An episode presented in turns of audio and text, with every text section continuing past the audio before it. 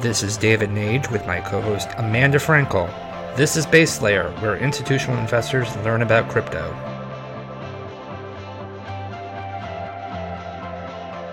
This is Base Layer. This week we had Craig Burrell join us from Reciprocal Ventures to discuss everything from, from the evolution of financial infrastructure to security tokens and STO hype, um, as well as discussing whether or not we think the emergence of STOs is another iteration of the blockchain, not Bitcoin argument. Um, I thought it was really interesting to hear sort of a fresh perspective on STOs given the large amount of hype that's surrounded security token offerings in recent history. What do you think, David? I really like Craig's perspective on crypto infrastructure he was very early into uh, into things like radar relay and to zero x. And i like the discussion that we had about kind of making the sausage uh, craig comes from an institutional background. And he really understands the complexities of financial instruments and financial markets and how they relate to uh, crypto so I found that was a really interesting perspective. And I also really like Craig because he's a very deep thinker on valuation. And we've had a lot of conversations on valuations within crypto.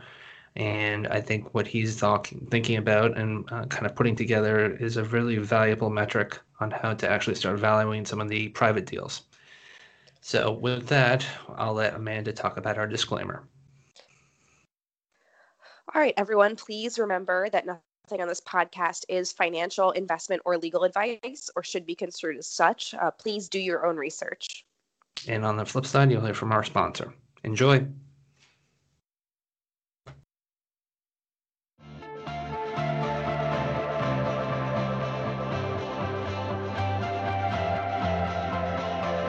This layer, this layer, this layer.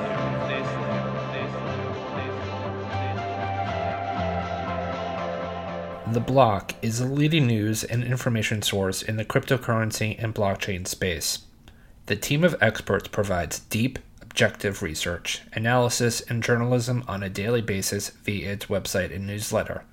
Check out The Block at theblockcrypto.com.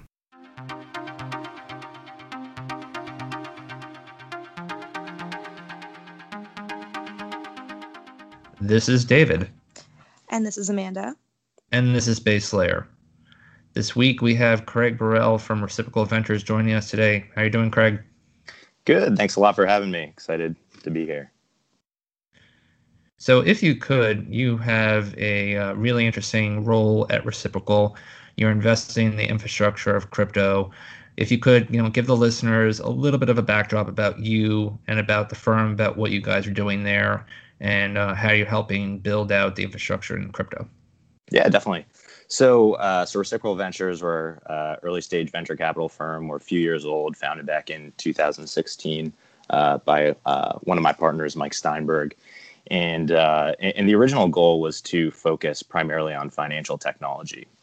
And uh, over time, we've kind of noticed that you know financial technology has encompassed more and more you know different kind of niche verticals, like things like AI things like uh, cryptocurrency and blockchain, and uh, and that's when I decided to join the firm back in 2017 to really take over those kind of future tech verticals, quote unquote. So, um, a little bit about me and my background. Um, so, I started my career at Morgan Stanley working on the equity trading floor, and really cool time to uh, to kind of to be there. Uh, essentially, you know, the best top uh, tech IPOs of that era were coming through our trading floor and had an opportunity to see kind of the inner workings of uh, the capital markets and uh, in those businesses.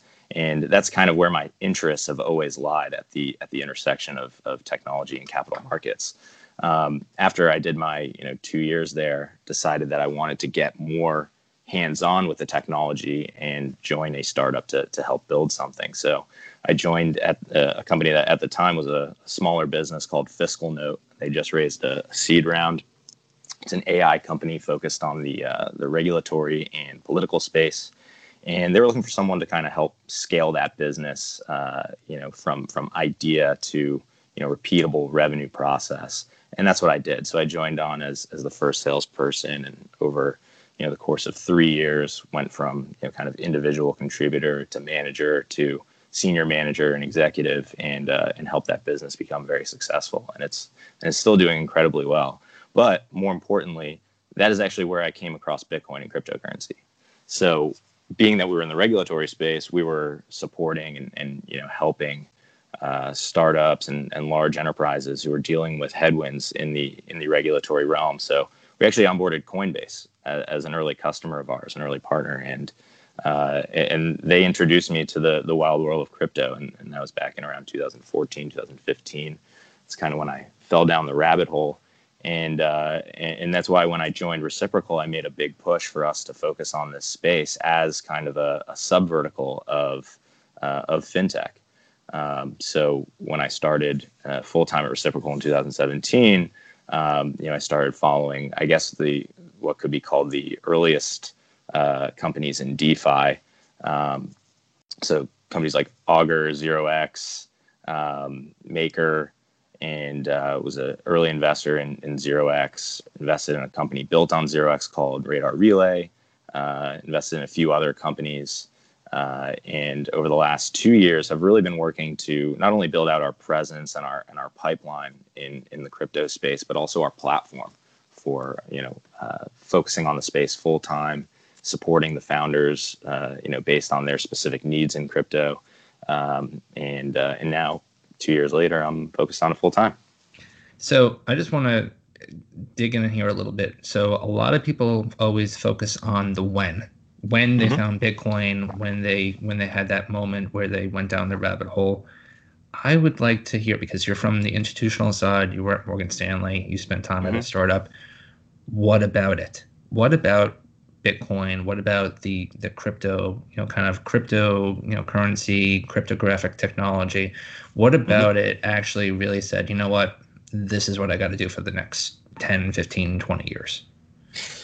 Great question. Uh, so one of the, the well, there's a couple things, right? So having the kind of inside view of, of capital markets and and you know how the sausage gets made, so to speak. Uh, you know, I really understood the complexity and the uh, you know, and a lot of times the additional logistical costs that are created by something like a you know a large investment bank, and seeing something uh, you know in in the case of Bitcoin that's so elegant uh, in, in, accomplishing this uh, peer-to-peer settlement layer. Um, it really just amazed me, and, and, it immediately illustrated the the potential uh, for the technology in my eyes And when I came to reciprocal, I think that was further exacerbated by um, by my discovery of Ethereum and uh, and some of the early DeFi players. And I really, uh, you know, with Zero X, for example, uh, and the idea of decentralized exchange, you know, I thought this is an even clearer uh, the disintermediating power that it has. Um, so I want to focus in for a second. I, I know you just unpacked a lot, but I want to specifically focus mm-hmm. on your mention of um, decentralized exchange technology, um, yeah. because there's been recent controversy around the use of these dexes as a way to kind of circumvent exchange regulations, and there's actually mm-hmm. been recent enforcement actions, as I think we all saw a few months ago with EtherDelta. So how do you view the DEX technology evolving um, as a component of the future financial infrastructure? Sure. Yeah, yeah. Obviously, there's a lot going on there. Um, so Radar's CEO Alan Curtis, he likes to say that decentralized exchange is a verb. It's not a noun, right? So I think you have to look at the context on a venue by venue basis. And and yeah, the, as of late, the term DEX has, has taken a bit of a, a pejorative connotation. And I think that stems from certain venues choosing to leverage, uh, you know, that that DEX technology for regulatory arbitrage. Um, but Radar has taken a very hardline stance that they're not going to they're not going to do that. They're a U.S. company. They're going to abide by U.S. law, and uh, they they won't engage in regulatory arbitrage. So, as far as the future for Dex technology and how we view it when we invested in Radar and how we continue to see it, you know, we see it playing as I kind of alluded to Bitcoin and then and then Dex infrastructure, both kind of contributing to that settlement layer. I think Dex technology can play a very critical role for routing uh, routing currency, routing tokens through a more open financial ecosystem. Um, so when I talk to Radar and uh, the R and D guys there, they very much have their eyes forward on uh, some of the most cutting edge things that are being worked on in the space. Everything from you know cross currency, cross chain, um, you know integrating with Lightning, uh, and also uh, advancing the decentralized technologies to enable uh, things like automated trading, which are which are difficult today. But uh, a lot going on under the hood there, and uh, super excited about its potential long term. So you're hitting on kind of what the future may lie in DeFi, which you know, for other people that might not know what the acronym means, can you just tell what people what DeFi means? Because there might, may be people who don't understand that. Yeah, well, it's funny because you know we I guess that's that's a space we've honed in on for a, a couple of years now, and I think the the hashtag DeFi has come about in the last I don't know few months. I guess it stands for excuse me, decentralized finance. Um, but we like to think of it as you know more open finance, you know, enabled by this technology. I don't think uh, we need to to make it overly complex or complicated. Right. Um, but but that's what we're thinking about. We're thinking about you know how do we disintermediate some of the layers of existing incumbent infrastructure in finance to uh, either increase access for people globally, uh, lower the cost of participation uh, for existing participants, um, yeah. And what are some what are some of those incumbents? Mm-hmm. Yeah. So I mean, it's funny. It depends a little bit on what area of financial services you look at, but pretty much everywhere there, there's kind of like this seven layer dip of of incumbents who have uh, wedged their way in to take a piece of the margin uh, as value transfers from from one party to another.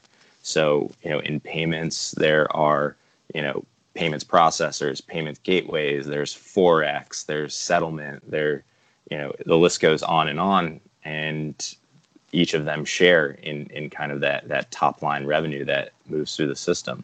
Similarly, in you know in banking, uh, you know where you have clearing and settlement, you have the underwriter, you have distribution, all of these different areas. Now in investment banking, a lot of those pieces have been aggregated and rolled up and the investment banks have gotten larger and larger and larger uh, over over the last few decades. But um, but still an example of of how uh, you know that top line you know gets owned by more and more layers that could be simplified uh, by an elegant technology. So within the uh, investment banking stack, uh, the biggest market focus I would say recently has probably been on STO hype, um, security token mm-hmm. issuance. Um, and do you think that these security token offerings are just a new iteration of the ICO frenzy that sort of hit 2017 and early 2018? Um, where does the true value lie there? Hmm. Well, I don't. I don't think we necessarily think of it as an iteration of the ICO. I think. Um, I think maybe it took some of the tailwinds of the ICO and, and used that to kind of you know perpetuate itself into into existence or you know uh, you know roll off that hype i guess you could say. But i think when we got under the hood and, and really looked at the sto space we thought that it was an iteration in systems of record for securities. Um, so that it's funny because you know similarly to the existing space um, you know, because of the regulatory requirements and uh, and kind of that flow of funds, you see individual players attacking each layer of infrastructure in the stack. So everything from underwriting to advisory to issuance to exchange, they all have their own kind of individual players who are who are trying to eat away at that that pie. And you know, as far as value capture in that space, you know, we felt that that that system of record thesis held the most water so wherever you know the cap table lies, wherever that data lies, um, you know that's where the users are going to have the highest switching cost, and uh, and the providers will probably have the the strongest moat. But that said, that area of the stack is already an incredibly competitive segment, ju- just from from large incumbents. So you have you know Computershares, Bank of New York, Mellon, CoreConnex, Carta, you know all all large companies that have thousands and thousands of cap tables on record and they're you know working on or thinking of or have some skunk works to kind of laterally move into this space and, and potentially either tokenize or digitize uh, that data using a blockchain. Um, so we, we weren't super confident that the new entrants had a significant enough IP edge compared to these incumbents, and uh, and additionally, you know, we we didn't get super excited about about the use cases for or certain use cases for uh, for the STOs. So, with your experience, you said, and I think I should I quote you. You saw how the sausage was made. Was that your quote? yeah. Okay. So, if you were to kind of think forward, you know, say five years from now in DeFi, how do you think the sausage is going to be made? Mm-hmm. Well, one of the opportunities that that DeFi brings us, or you know, just decentralized technology in general, is to kind of strip out some of the logistical pain and, and nuance that exists inside overly complex organizations. So, um, you know, right now, an investment bank serves a couple different purposes. So, a couple different purposes. So, it essentially manages relationships with corporates on one side and prices their equity and debt, and then manages uh, its relationships with institutional investors on the other side and, and, helps provide access to those corporations for those institutional investors.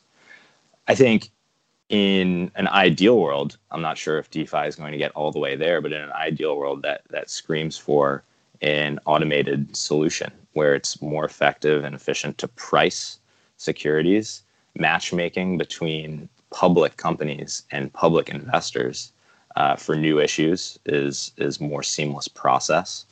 Um, and I think we're starting to see the very very earliest uh, innovations coming forth that could provide those services in a more uh, automated fashion. So, uh, debt issuance platforms are becoming a thing, derivatives platforms are becoming a thing. Um, you know, I think all of that is kind of leading into the possibility that we have a more automated uh, capital raising and issuance process uh, in the future. So, when you're looking at these large organizations, then, um, you know, I, I, personally am a big believer that in the next two to three years, we're going to see a lot of really interesting crypto M&A activity, whether it's small companies merging to take on a big incumbent or big incumbents um, buying technologies as opposed to building. Do you believe that large um, existing institutions, things like um, Bank of New York Mellon, are going to be buying infrastructure related to uh, managing digital securities, or do you think they're going to be building in house? Hmm. And that's uh, specifically with regards to security token type offerings. Um, yeah, let's let's stay on security tokens. I think otherwise it gets too broad. Got it. Yeah. So um, so it's definitely possible. Um, uh, you know, I know they're all experimenting with with their own technology, and and they'll all do kind of their own little buy versus build analysis internally. I think it's certainly possible that they there there's an acquihire type of type of situation to bring on the team, bring on the talent, bring on the technology. But it, it depends a lot on on the internal culture of the financial institution. Every every large enterprise has a slightly different mentality uh, as as far as their preference between building and buying. Um, you know, I think it's it's something we see a lot more often in uh, big tech and in big finance. There, there's a lot more of a tendency to to build internally, but you know that can that can certainly change, especially when you know the domain might be a little bit outside of their core competency. Like it might not be a lending or an underwriting business or mid market bank uh, to access more customers that look exactly like their current customers or similar to their current customers. Um, if it's a slightly new domain or slightly new niche of a market, uh, buying might be the, the preference or might be the logical decision there.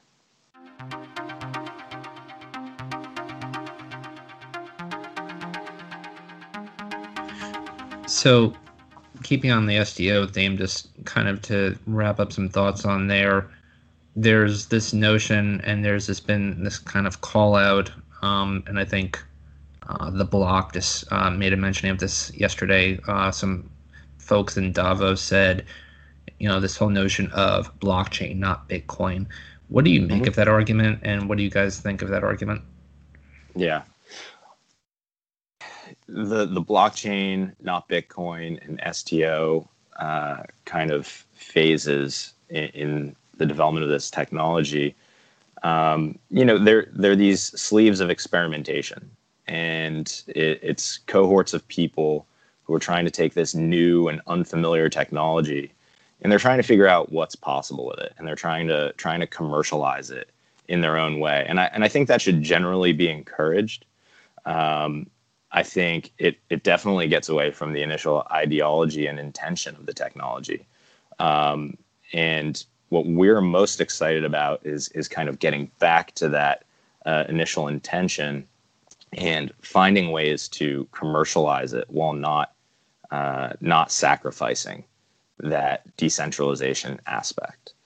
Um, you know, I think over the last few years, we we've been afforded uh, a lot of tailwinds by ways of of hype and, and capital flowing into the space, so we could focus exclusively on developing really cool tech and, and seeing where the technology can go and what it's capable of. Um, and in in doing that, a lot of the technology we've developed is very is very general purpose.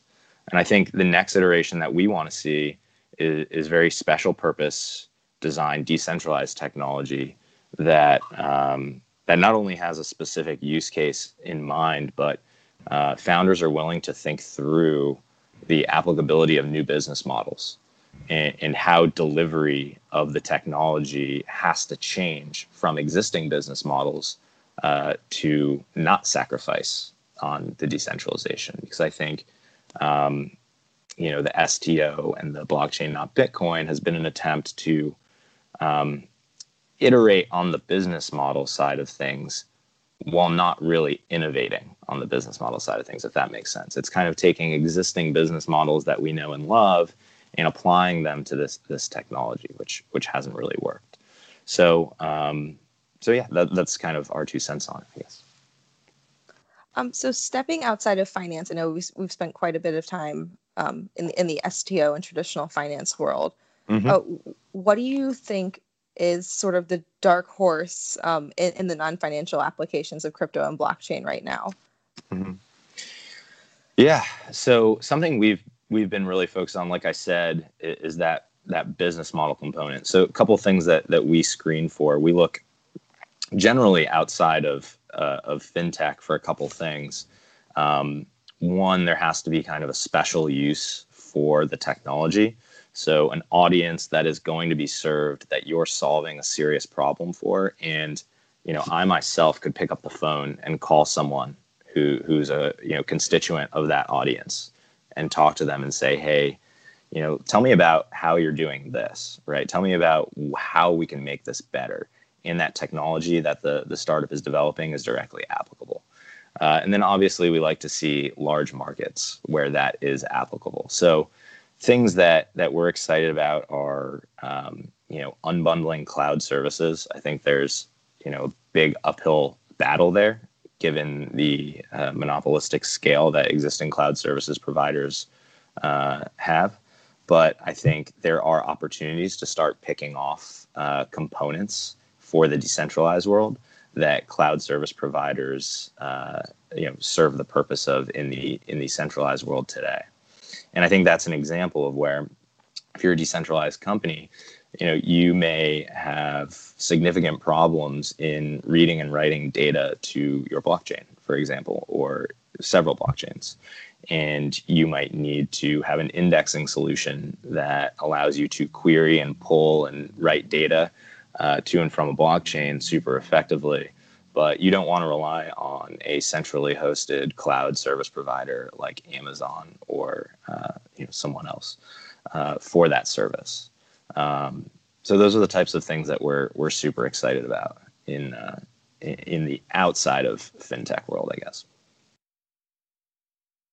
So when you think about decentralized versions of the cloud, then there's been quite a few projects that raised um, in the 2017 area, whether it, it was mm-hmm. Filecoin or storage. Um, and now, not not for you to name a specific project, but do you think that there are, is a good solution out there to disintermediate the monopoly that a lot of cloud services have, or do you think that there's still mm-hmm. that's still something that's in the works?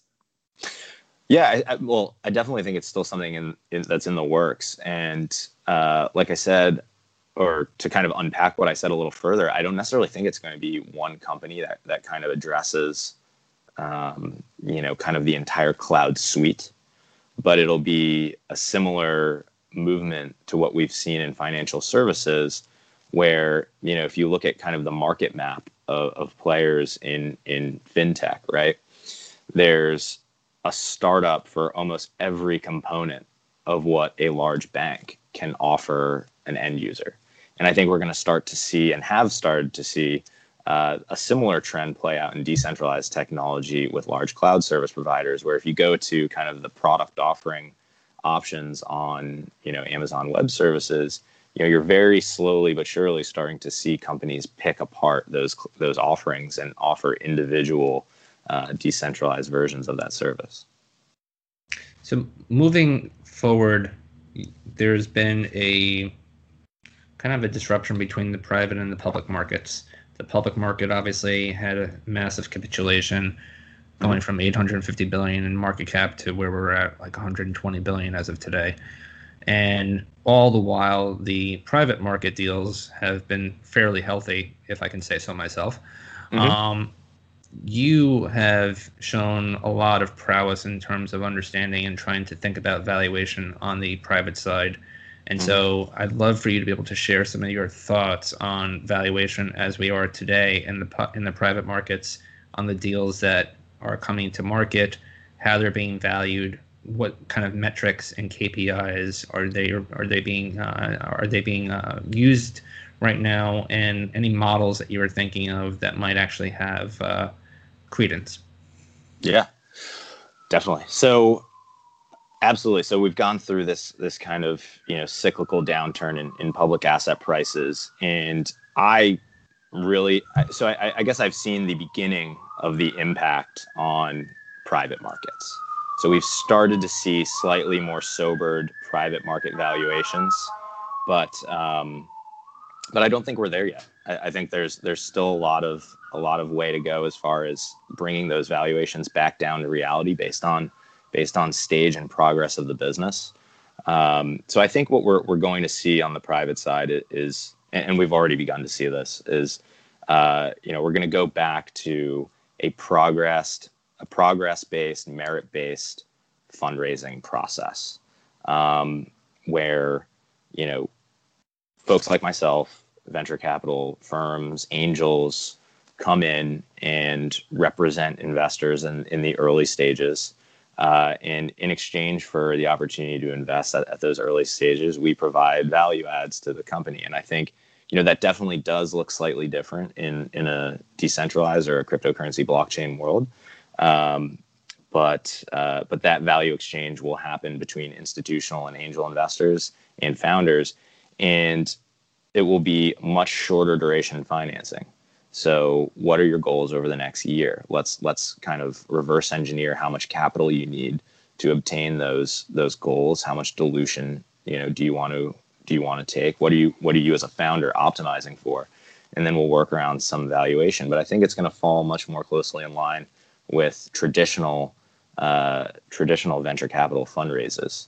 And uh, you know, as far as specifically valuing cryptocurrency and, and blockchain companies, I think you know we have to kind of get back to a fundamental mindset in, in what we're evaluating.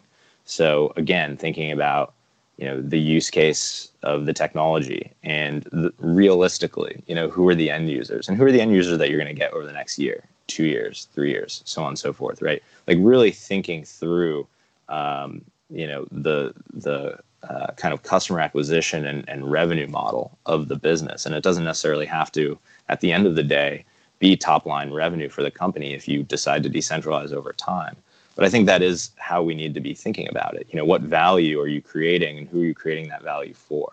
And that's the the basis, the the most I think the most basic fundamental for for valuing anything. Um, so that's how we're starting to think about it. And and I think when you when you get to the more the later stages of a decentralized company's growth, it gets a little bit more complex.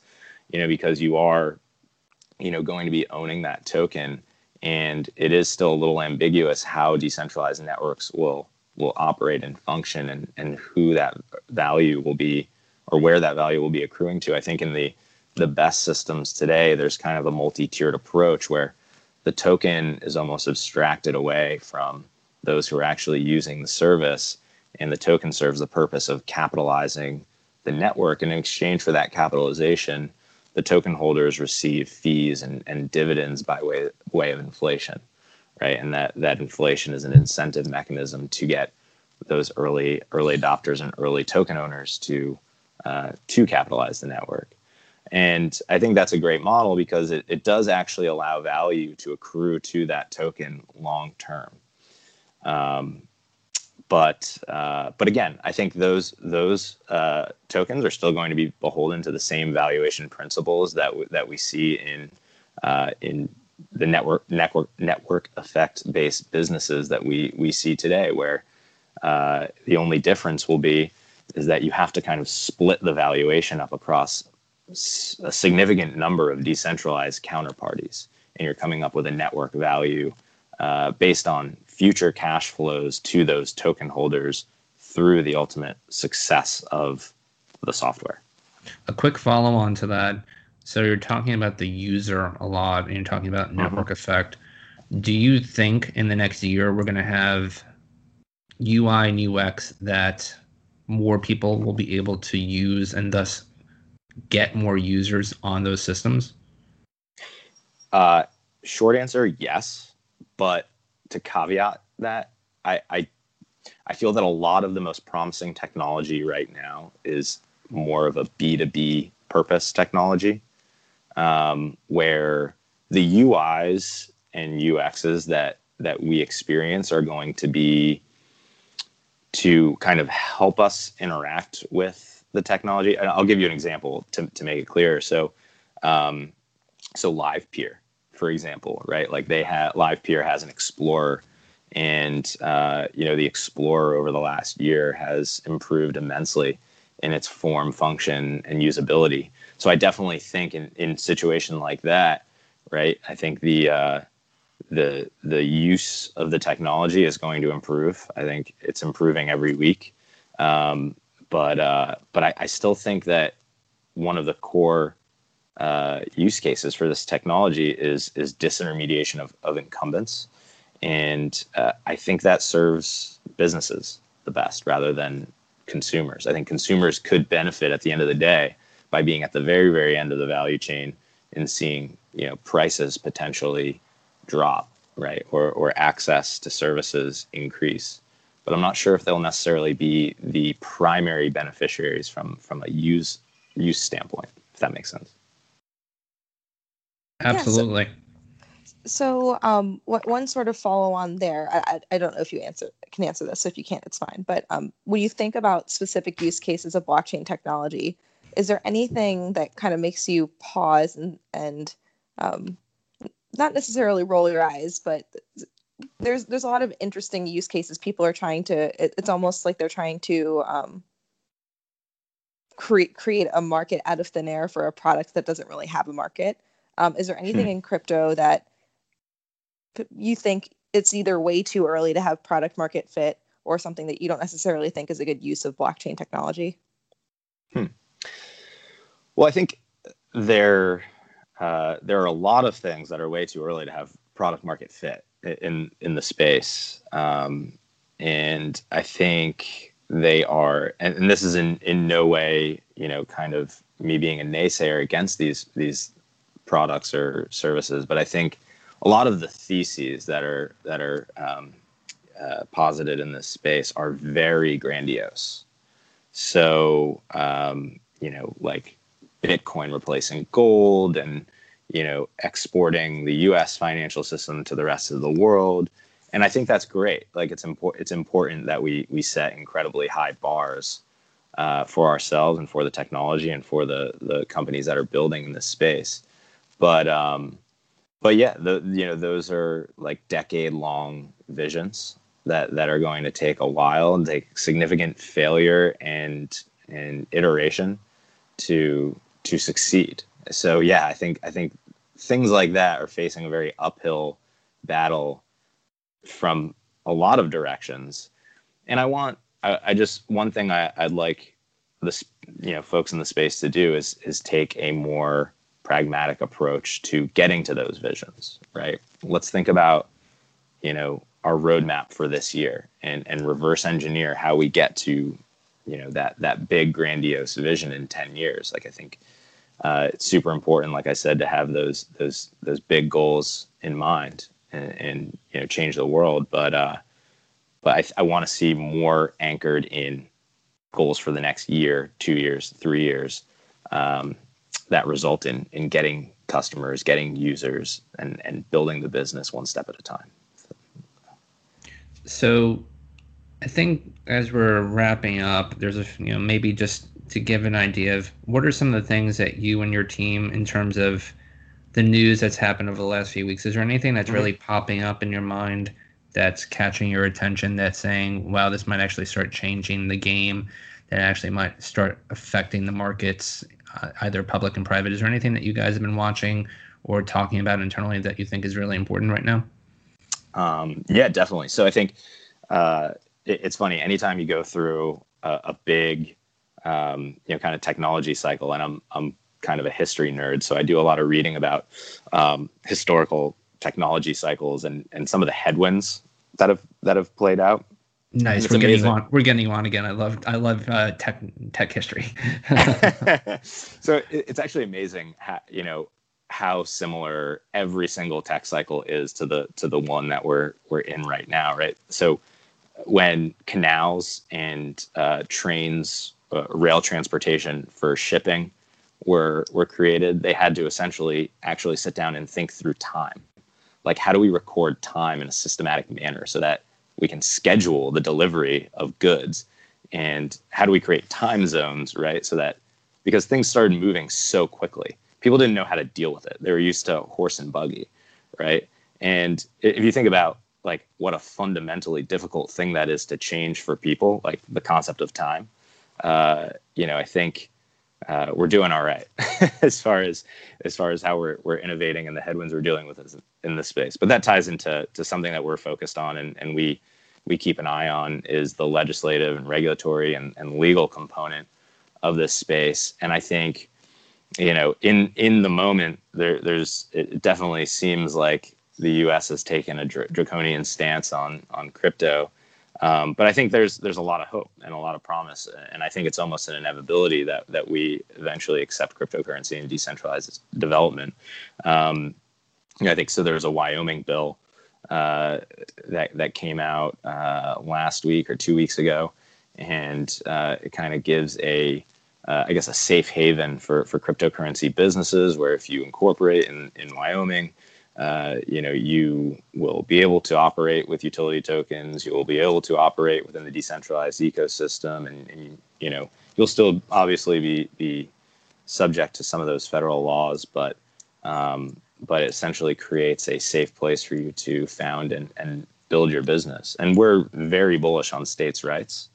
Um, yeah, I think we've seen the obviously there's a lot of tension on Capitol Hill right now, uh, but um, you know, in, during periods of uh, of strain uh, with the federal system, you start to see things trickle down to the state level, and we've seen that with cannabis, we've seen that with gambling, and you know, we're hoping that that the same type of trend plays out in cryptocurrency as as well. Um, so one final question: We've been we we realize that we spend a lot of time with our guests talking a lot about crypto, but we like to get to know just a little bit more about you and who you are. Um, sure. So, what is the movie you most recently went to see in theaters? Oh my god, I can't remember the last time I went to the movies. It's been so okay, well, long. then watched on Netflix. What's the, what's the last movie you watched on Netflix? Well, okay, so I'm a huge fan of the show The Office. I mean, who isn't? But yeah. I find I sit down and will just you know have the office on in the background as i'm doing work which you know maybe is weird i don't know but uh the last movie i watched was the Fyre Festival documentary on netflix which i have to say uh, at the time i think i was at I, I, was either i think i was at morgan stanley i'm not sure but uh no i was at i was at FiscalNote, and man i did not know it was that bad i you know festivals aren't really my thing but uh wow that was it was a pretty pretty gruesome tale, I guess, and super unfortunate that all these people lost that much money. I also know that you're an incessant reader, and I've been obviously trying to read as much as humanly possible too. Thank you, Shane Parrish and the guys at Farnam Street for really encouraging me to do that. So, what are you reading right now, and why? Yes. So, a book that I'm super excited about. I'm like halfway through it. Um, it's actually where I learned about the railroad systems and, and having to to kind of figure out a, a system of time. It's a book called Engines That Move Markets. Um, I'm not sure, you know, if anyone's read the Carlota Perez book, and you know, she she talks a lot about long form technology cycles that that take place over 40, 50 years. Um, and this book kind of unpacks it one layer deeper. So if you go if you go on kind of like one more micro of a, a level of assessment, they are unpacking the specific drivers, the competitive forces, what these executives did to to to kind of ultimately win the market, and also talks about the boom bust and and how those those cycles ha- have played out historically. It's it's really super fascinating. I, you know, to me, it's more like reading a you know a novel or, or some kind of fiction rather than reading you know a history book. But um, but really, it's it's a great read, and I highly recommend it and I just bought it last night on Amazon when you recommended it. Awesome. um, I think one of the last things that we've been asking people lately is how are you or where are you finding information and learning about crypto and about mm-hmm. blockchain? What resources, if you could share any, is it crypto Twitter? Is it Reddit? Where are you learning the most, you know, right now? Yeah. So crypto Twitter and, and Reddit definitely help um, I think lately I've been trying to get a little bit more research focused. So, trying to get into the Discord channels and the Telegram channels for specific projects who are who are very deep on the base layer technology um, or even second layer technology. Really see what they're working on, you know, where their headwinds are, and maybe that's just because of my kind of you know specific focus on the space. Um, but that's where I've been finding a lot of a lot of value as of as of late. Um, you know, as far as you know, maybe higher level content. I you know I think there are a lot of personalities on Twitter who are who are great to follow, and a lot of channels to follow on Twitter um, that are great. Uh, and that, and that might be your best bet as far as just kind of consuming, uh, you know, more more general high level color on what's going on in the space. Well, um, awesome. We appreciate it. And if anybody wants to um, get in touch with you and follow what you're doing, are you on crypto Twitter? Can people come follow you? I am on crypto Twitter. Uh, I'm on general Twitter as well. Uh, corny, corny dad joke. Yeah. Uh, so my handle is just at Craig Burel, C R A I G B U R E L. Um, yeah, that's the best way to get in touch with me. And if anyone wants to learn about what you all are doing at Reciprocal Ventures, where would they go? Yeah, you can go to our website. It's recvc.com. Uh, you can always email me as well. It's just Craig B at recvc.com. Uh, and you can learn more there. Well, thank you, Craig, for joining us. Um, I'm gonna have we're gonna have you back on again to talk about history of technology for sure because that is super interesting as it relates to crypto. Thank you for joining us, and looking forward to having you on again. Yeah, this has been great, guys. Thanks so much.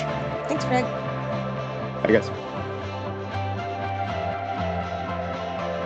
This layer, this layer, this layer.